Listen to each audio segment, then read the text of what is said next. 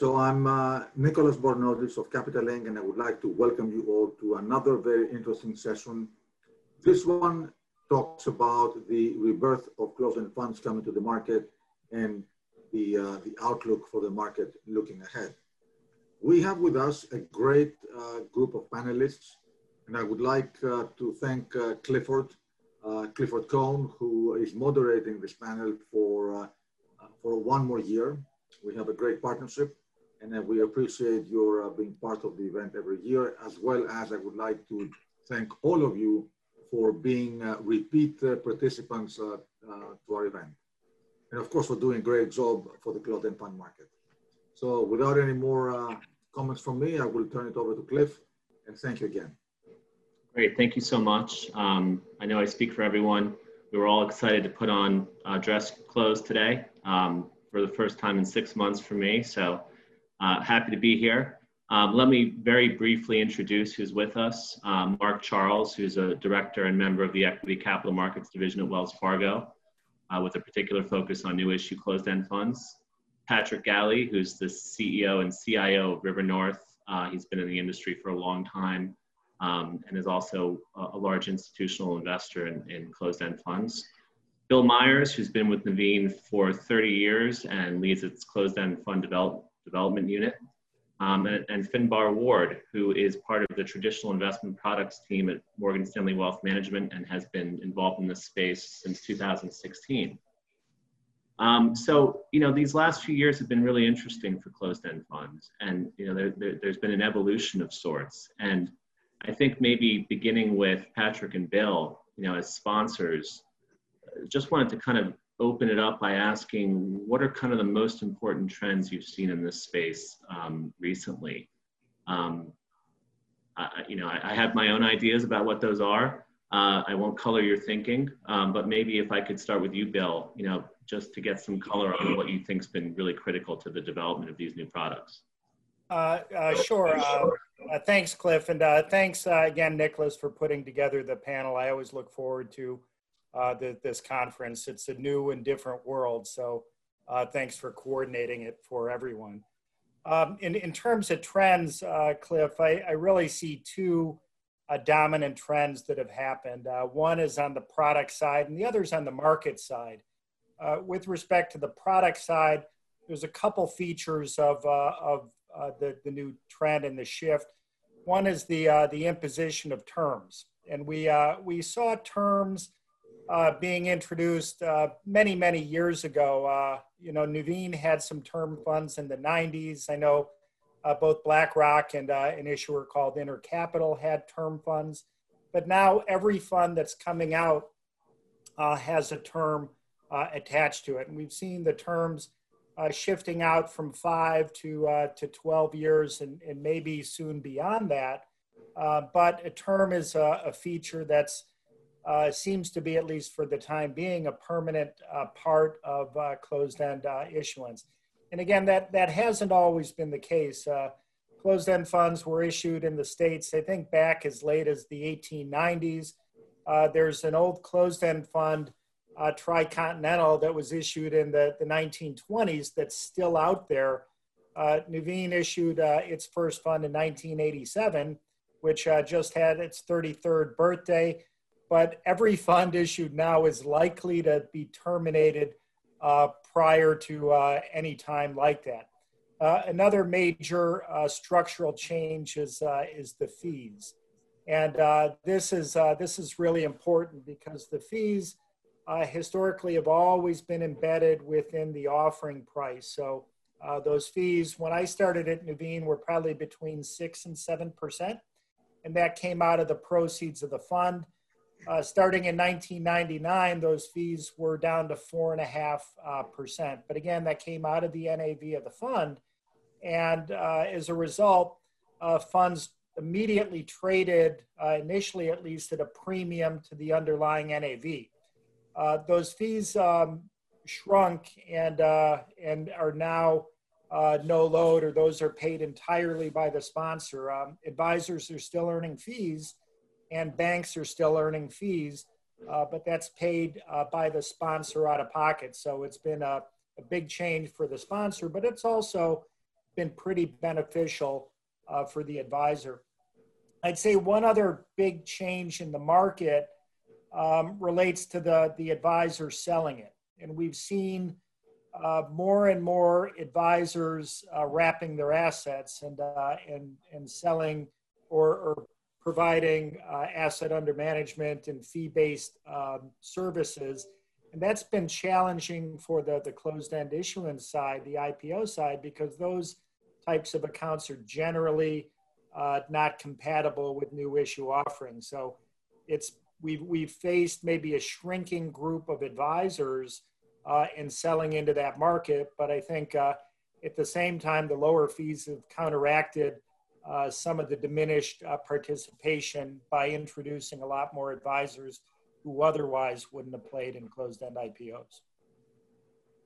That, that's that's great perspective, Bill, and I and I think you know it shouldn't be understated that you know the the, the immediate dilution uh, to investors um, off of the NAV, uh, you know, really played a part in secondary market trading after the stabilization period.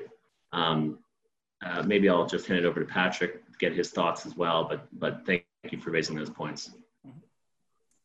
Yeah, no, no thanks, Clifford. Uh, yeah, I would, I would echo Bill's comments. Obviously, I think those are the biggest shifts in the last couple of years as far as structure goes for closed-end funds. Uh, fees being literally 100% paid now by the advisor. Obviously, the terms, uh, you know, we also had some target term trusts trying to return back $10 a share. Now you're seeing more of a trend towards straight term trusts, and those those terms have extended from we've seen three, five, seven, and now we're talking about 12. Been a pretty consistent uh, term. I would just add also structurally on those term trusts, there's a feature um, that's still a benefit to a sponsor of a closed-end fund, and that in the in the year before uh, the term were to expire, the board of directors has the option uh, to go out to shareholders for a tender offer, and it's a hundred percent tender offer for shareholders, so everybody can tender their shares. And if the fund sponsor, if the fund's left with over typically over hundred million dollars or thereabouts, uh, then the remaining portion can be perpetual thereafter. So I think that is a, a good structural feature for both the shareholders and then obviously the sponsor because it's working and it's trading well and it's had good performance because you know we do believe the closed-end fund wrapper is the best way to manage assets. Should you be forced to liquidate just because 12 years prior uh, in a prospectus it was it was deemed that it should be liquidated? You know, we think that is a good feature to have in there is tender offer in the year before and then from there, if you don't have over 100 million or whatever the level is, then the fund will liquidate and everybody will get their money back uh, at net asset value. So we think that's a good feature as well. Um, on the fee front, yeah, I, I, you know, I think, you know, here we've shifted over the last couple of years. You know, some of the fees had been paid historically, as Bill pointed out, it was 100% paid by the investor. You know, had funds coming out, you know, five, six, seven percent premiums to their net asset value. Well, we're not only are we a sponsor of closed-end funds, but we're also traders of closed-end funds in the secondary market. And we have a fund trading at a six percent premium to its net asset value. It immediately creates a supply-demand imbalance in the marketplace. There's not too many people in the secondary market that want to pay a dollar six for a dollar worth of assets. So naturally, the fund started to sell off, and once they got below net asset value, it's been already a bad experience for the investor. And in that next thing you know, you've got tax loss selling season in front of us, and it puts more pressure on the market price. So now that they're coming out at net asset value, our experience has been, you know, you, get more advisors and even the fee-based advisors that Bill has been talking about saying, you know, I'd like to buy this in my other accounts. And I think that's one challenge for the industry is for those fee-based advisors to be able to buy closed-end funds at IPO. I don't think uh, uh, this is maybe a challenge for you, Clifford. Uh, you know, the attorneys have figured that out yet, but I think that is somewhere we need to look going forward uh, is how to have fee-based advisors to be able to buy closed-end funds at IPO because they're coming out at net asset value. And I would just also add, um, you know, closed-end funds coming out at IPO where 100% of the fees are being paid by the sponsor and the broker is being paid by the sponsor. That's actually, if you think about why we got into this position, it was because of the pressure on DOL. And here we are, you know, fee-based advisors, obviously they typically charge an asset-based fee year in, year out. Let's say for the sake of argument, it's 1%. Well, if you buy a closed-end fund and you're in the secondary market and you're charging a 1% fee, you actually were better off to, to buy it in a brokerage account, get your, your commission paid from the sponsor. The client is better off in this case. So we think there's still, you know, the brokerage uh, of closed-end funds makes it makes a ton of sense. Uh, and Patrick, you know, just given River North's uh, perspective as an institutional investor, um, you know, having seen the evolution of this product over, you know, a significant amount of time, um, how have the changes we've just discussed influenced your thinking about, um, you know, where you commit capital and how you think about secondary market trading in these products? Yeah, that, so that, that, that is an interesting perspective because yes, we're a sponsor, but also an institutional investor in the closed-end fund space. So, you know, and I'll, I'll speak off the cuff because you know the reality is a term trust that's expiring in 12 years is not necessarily making that much of a difference for us in the secondary market. Um, you know, one year in, right, or two years in. It's more closer to when those trusts are be, um, getting closer to expiration. That becomes very interesting, especially if we can pick up at pick it up at a discount to its net asset value. So naturally, as the uh, the fund matures and it gets closer to the term, we become more interested, as do other investors, which naturally puts pressure on the discount and narrows the discount, and maybe even trades at a premium to its net asset value, depending on the the class. So you know, we we like that. There's a lot of terms out there. We now have a diversification of classes and different funds in vintages uh, that are maturing at different times, which as institutional investor in the secondary market, it provides interesting ways to generate excess return by buy, buying expiring funds um, in, in, in, due course. Um, regarding the fees, you know, that typically uh, doesn't make that much of a difference to us other than it's immediately at a discount if it trades off at all, right? Or again, if it was, it had to sell off 5% before it was at a discount.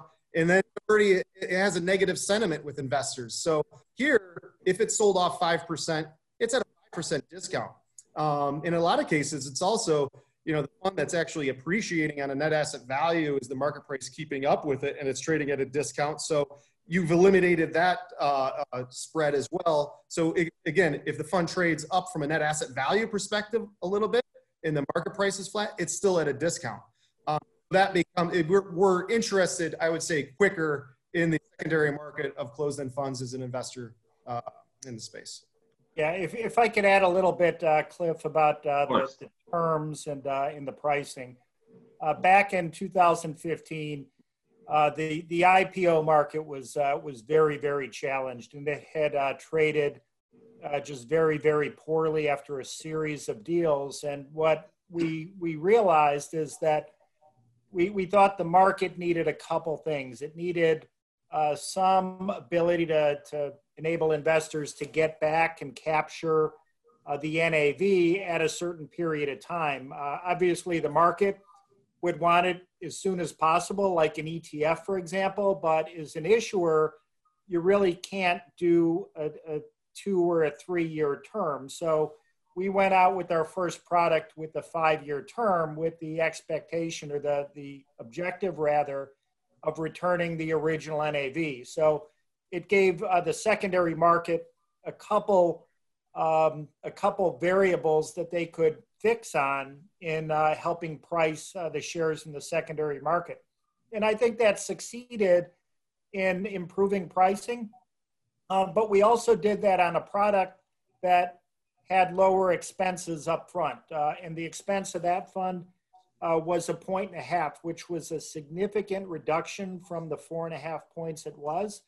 But again, it uh, it seek to uh, to create an endpoint in terms of time, uh, but also uh, an expected end pricing point. So we thought it helped the secondary market. as we've talked about since then, uh, the fees have gone from a point and a half for those deals down to zero as the sponsors had borne that and the terms have gone out. So as uh, as the market has become more comfortable again with the closed end uh, given the new pricing structure it's uh, it's embraced longer terms uh, which probably wouldn't have been possible in 2015 So we, we think it's a positive development for investors uh, to have the, the lower fees, but also from an issuer perspective, it's helpful to have a longer term with, as uh, Patrick mentioned, the ability to, uh, to create a perpetual uh, after a tender. Yeah, and I, and I guess the, the, you know, the, the liquidity rule imposed by the SEC for open-end funds, um, you know, has really put a lot of pressure on how open-end funds are managed, even more than before, just in terms of, you know, going through the liquidity, provide a daily redemption in those products. Uh, you know, I think in some ways that's made closed-end funds even more attractive, you know, to be fully invested, um, to really go after products that are generating yield in this environment um, you know, I, I, guess what we haven't seen in a long, long time is, is equity-focused uh, closed-end funds. I, I, you know, I'd be curious if, if anyone sees those on the horizon. Uh, I, I, I, can start. Patrick, I was, I was waiting for you to, to do it. Uh, we, we've seen we've seen some equity-based um, offerings if uh, if you include uh, funds that have a covered call. Yeah. yeah. override strategies. So uh, BlackRock has uh, has done uh, some of those with uh, with great success, and it's not a pure long only equity strategy necessarily because there's an option override uh, used to generate cash flow. Yeah. Um, but but what what we don't see is necessarily a pure equity strategy um, off the off the bat without uh, having some cash flow and some option override. So, uh, so closed-end funds and their buyers, it's really dominated by the income investor and the investor seeking uh, cash flow. And, uh, and as long as I've been involved in closed-end funds for years and years, it's always been the case. Uh, you, you go into offices and uh, everyone asks, well, what's the dividend on it? And, and I remember many years ago, um, we did an offering that, that I, you know, I'm, I'm partial, but I thought it was uh, the best, uh, most thoughtful strategy in the world.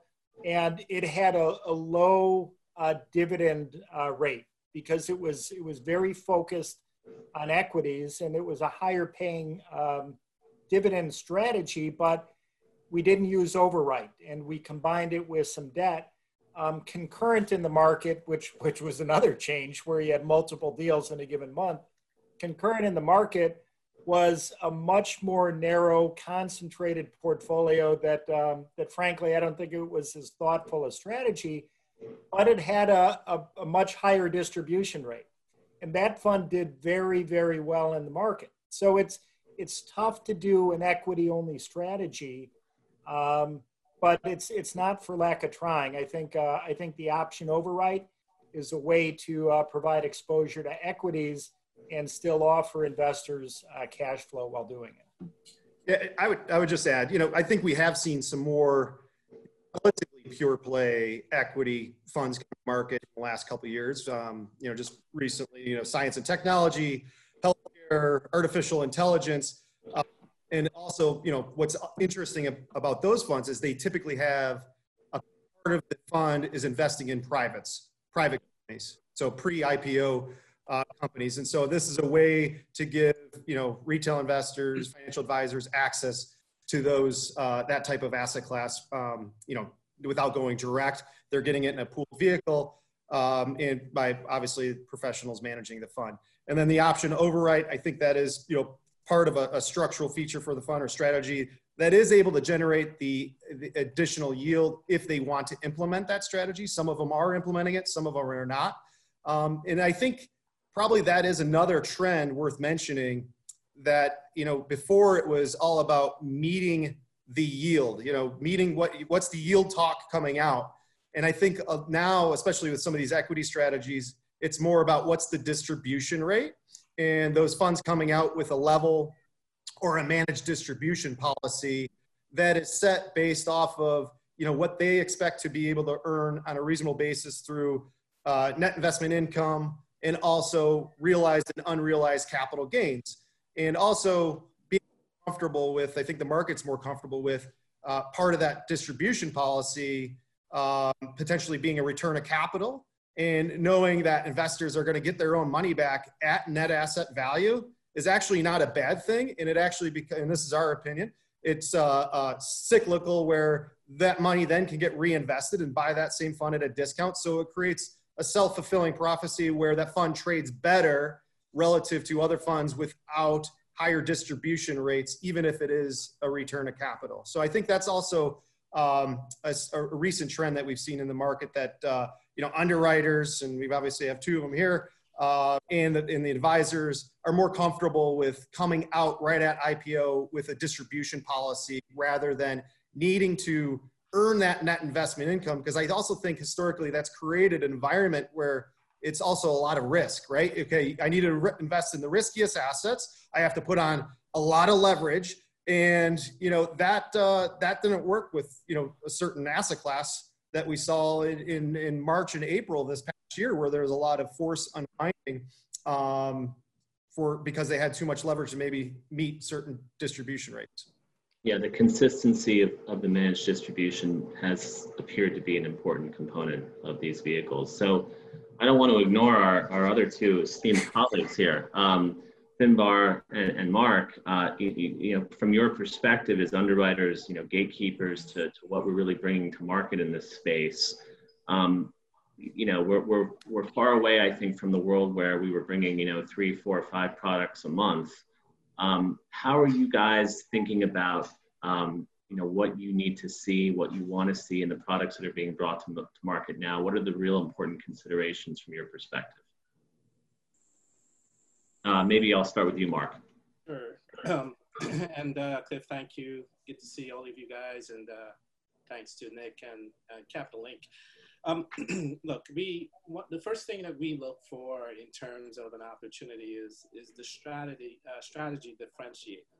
Is it something that's not in existence in the closed-end fund space currently?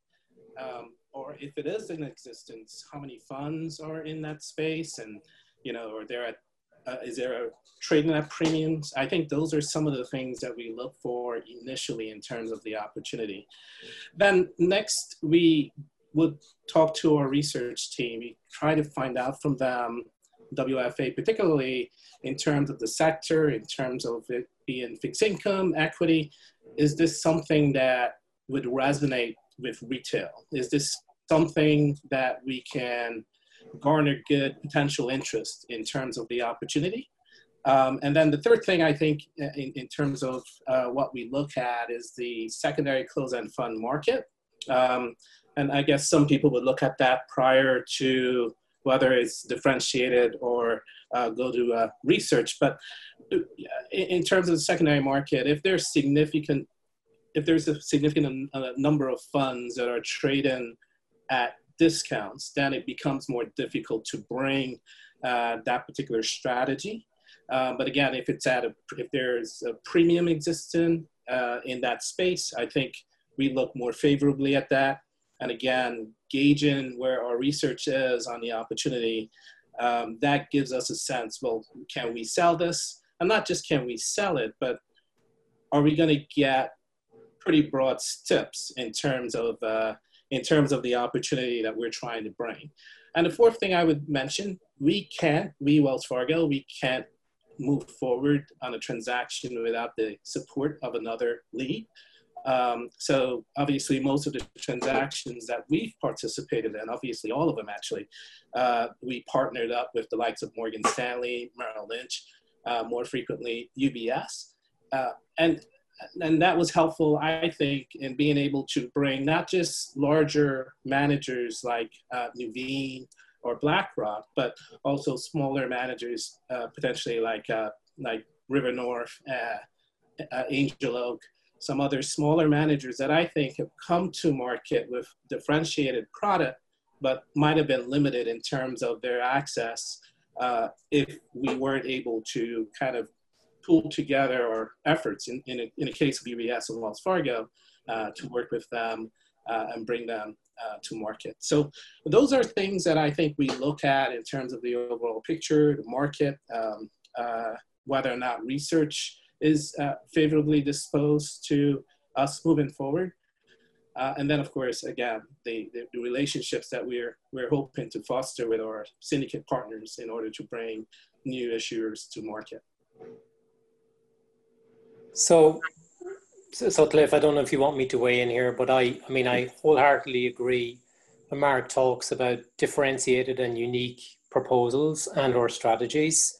We're always looking for those, right? Because they're what keeps advisors interested and, you know, that they're the types of strategies that really um, draw in more interests or more users into this space. And in that context, I think a lot of it has to do with timing. So the proposal or the strategy has to be the right one for the current market environment. And to Mark's point, I mean, at Morgan Stanley, it absolutely has to be supported by, by firm research and not just firm research, but research across the street. The second thing that we would look at is uh, the manager. So is the manager or the sponsor the right one for that strategy? Do they have a track record, not just in precedent closed-end funds, but maybe in other products that also have daily liquidity? And then finally, Mark touched on this, is distribution. Are they able to sell this product in our system or can they partner with a reputable third party? And it's not just about selling product. It's also about educating our advisors on the strategy as well as the wrapper.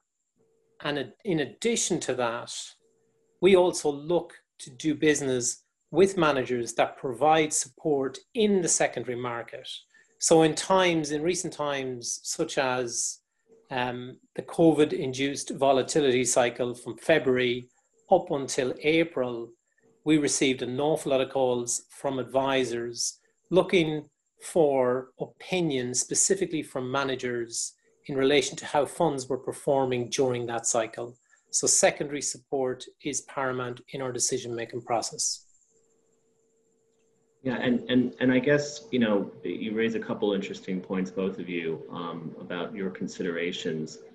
Thinking a little bit about managers who may not, you know, be uh, the River Norths or, or, or Nuveen's or BlackRocks of the world, uh, managers who don't have a lot of product out there but are really thinking long and hard about entering the space.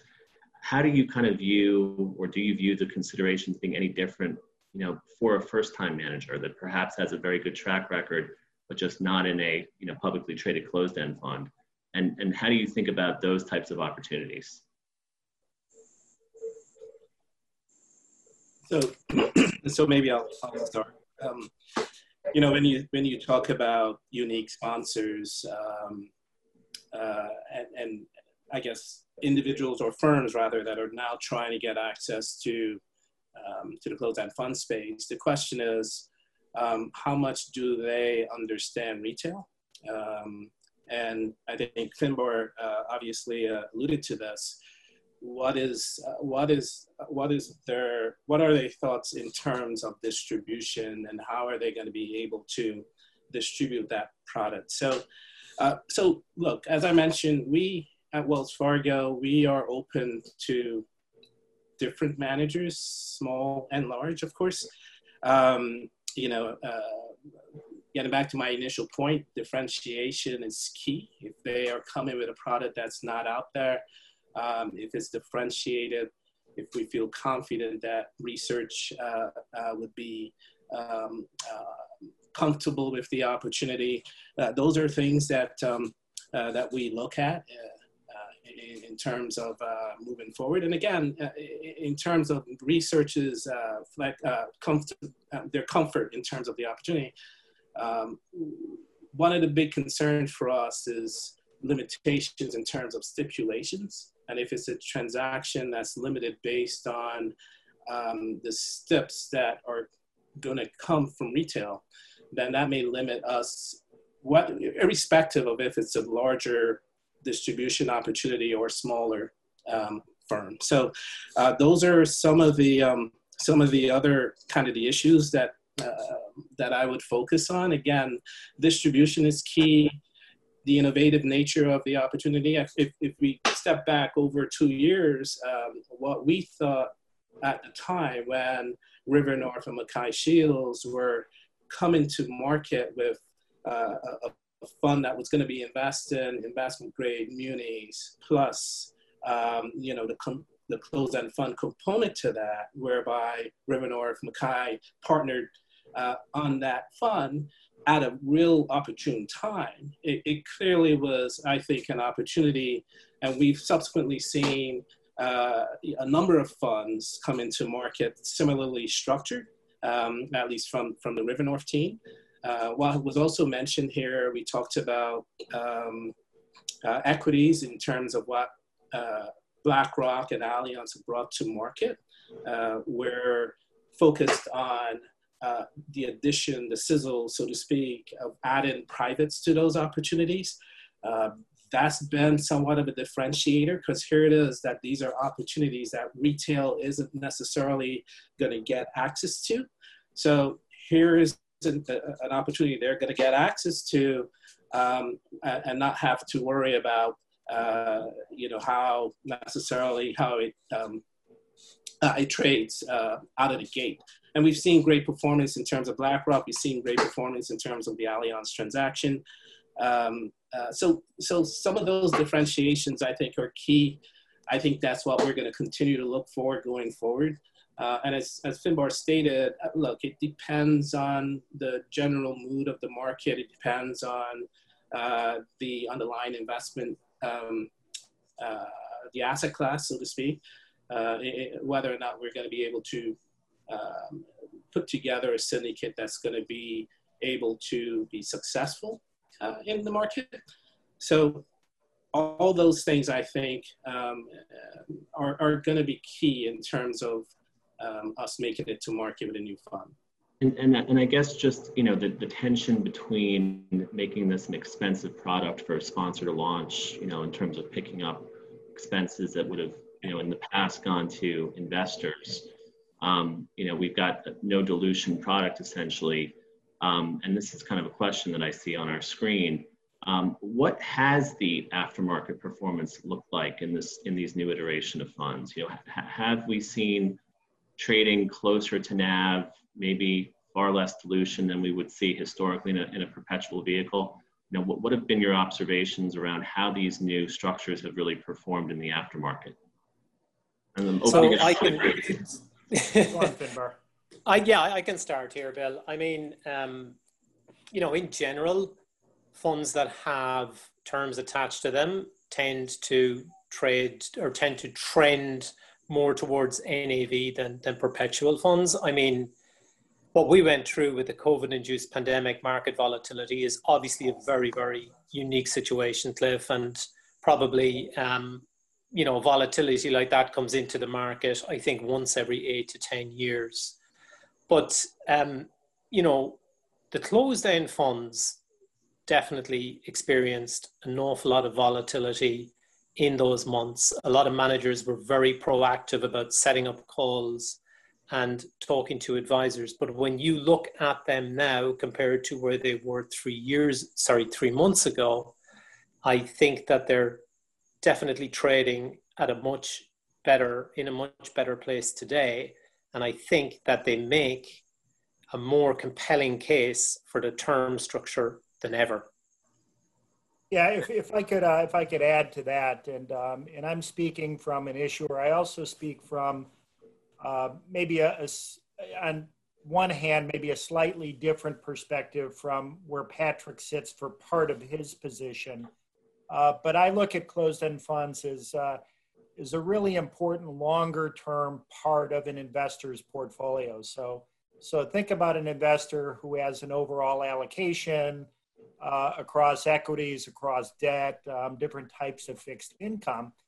And think about maybe including uh, within those predetermined allocations just a sleeve of closed-end funds. So, so carving off a slice of that and apportioning it to closed-end funds. Uh, what those investors will will get is uh, a better income and cash flow approach uh, but without a material pickup in risk. So we, we think the risk return profile uh, for holding closed end funds over a longer period of time is really beneficial for the cash flow of the portfolio.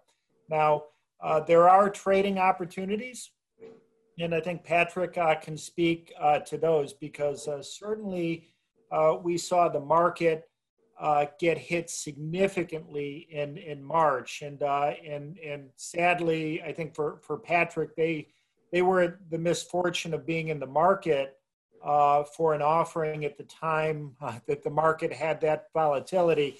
And I, as I as I saw that, I thought, you know, if not for the grace of God, go I. And um, we we we pick a product that we think has integrity that makes a lot of sense but you don't get to pick the market you're in and what happens. But they, they got it off. But again, I, I look at closed end funds as being a more longer dated holding for investors who can deal with maybe increased volatility over shorter periods of time. Uh, we think they'll be rewarded with, uh, with decent performance over the long run. And, and maybe Patrick, before you jump in, um, just being mindful of some of the questions we've received, uh, and Bill just kind of, I think, touched on this, but thinking about closed-end funds versus, say, you know, an ETF or a traditional mutual fund, um, why why why is this market and why are these products, you know, compelling? Yeah, I mean, I think March is a prime example, right? I mean, we saw yeah discounts in closed-end funds got to extreme levels because of forced selling, but we we as an investor and an issuer, we view that as really a mark-to-market aberration, right? That's a temporary supply-demand imbalance. It's not permanent loss. And unfortunately, a lot of open-end funds and ETFs during that period of time, I mean, they they were just faced with forced redemptions, forced selling, hit market lows, um, which created a lot of permanent loss. And you know, I think you really got to see some asset classes that uh, probably are in the wrong wrapper and probably should be better off in a, in a closed-end fund wrapper. And you know, if it wasn't for the Fed you know, coming in and, and, and, bailing out and risk assets rallying back. It would be interesting to see where we would be today with a lot of those risk assets because, you know, I, I think they got, you know, that market or those wrappers got really bailed out. You know, Fed even came in and said, hey, we're even willing to buy ETFs in the secondary market.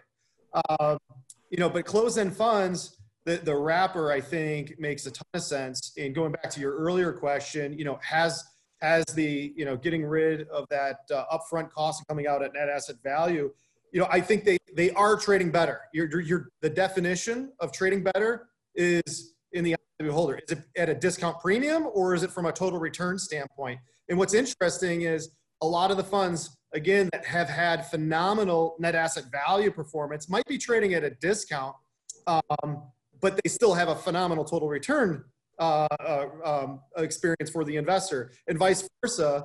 Uh, the funds that maybe the net asset value did hit in March and April, uh, and they sold off. Well, those market prices didn't necessarily, in, in some asset classes, in some of the more recent funds, uh, not necessarily sold off to any extreme level where they're trading at big discounts. And in fact, they're trading near um, net asset value. And I know Bill and his firm's got, you know, they, they had a, a fund that had, you know, experienced a lot of volatility, but they it's trading really well from a discount premium standpoint. We we as Bill was alluded to, we launched a fund at a perfect time where our net asset value skyrocketed because we had a fresh portfolio of cash to deploy in April. It's trading at a discount, but the net asset value has experienced a phenomenal run.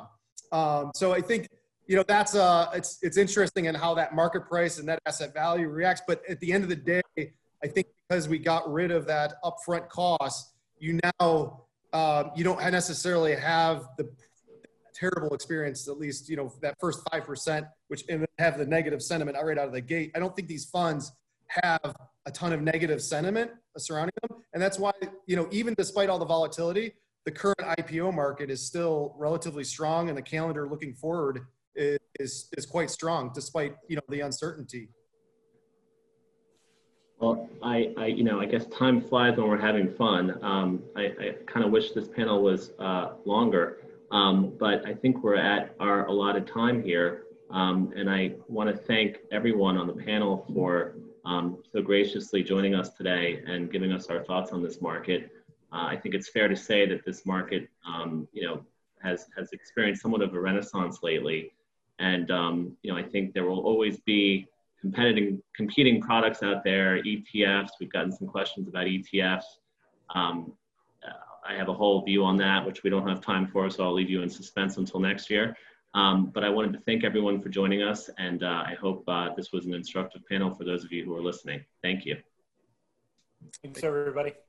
Thank you.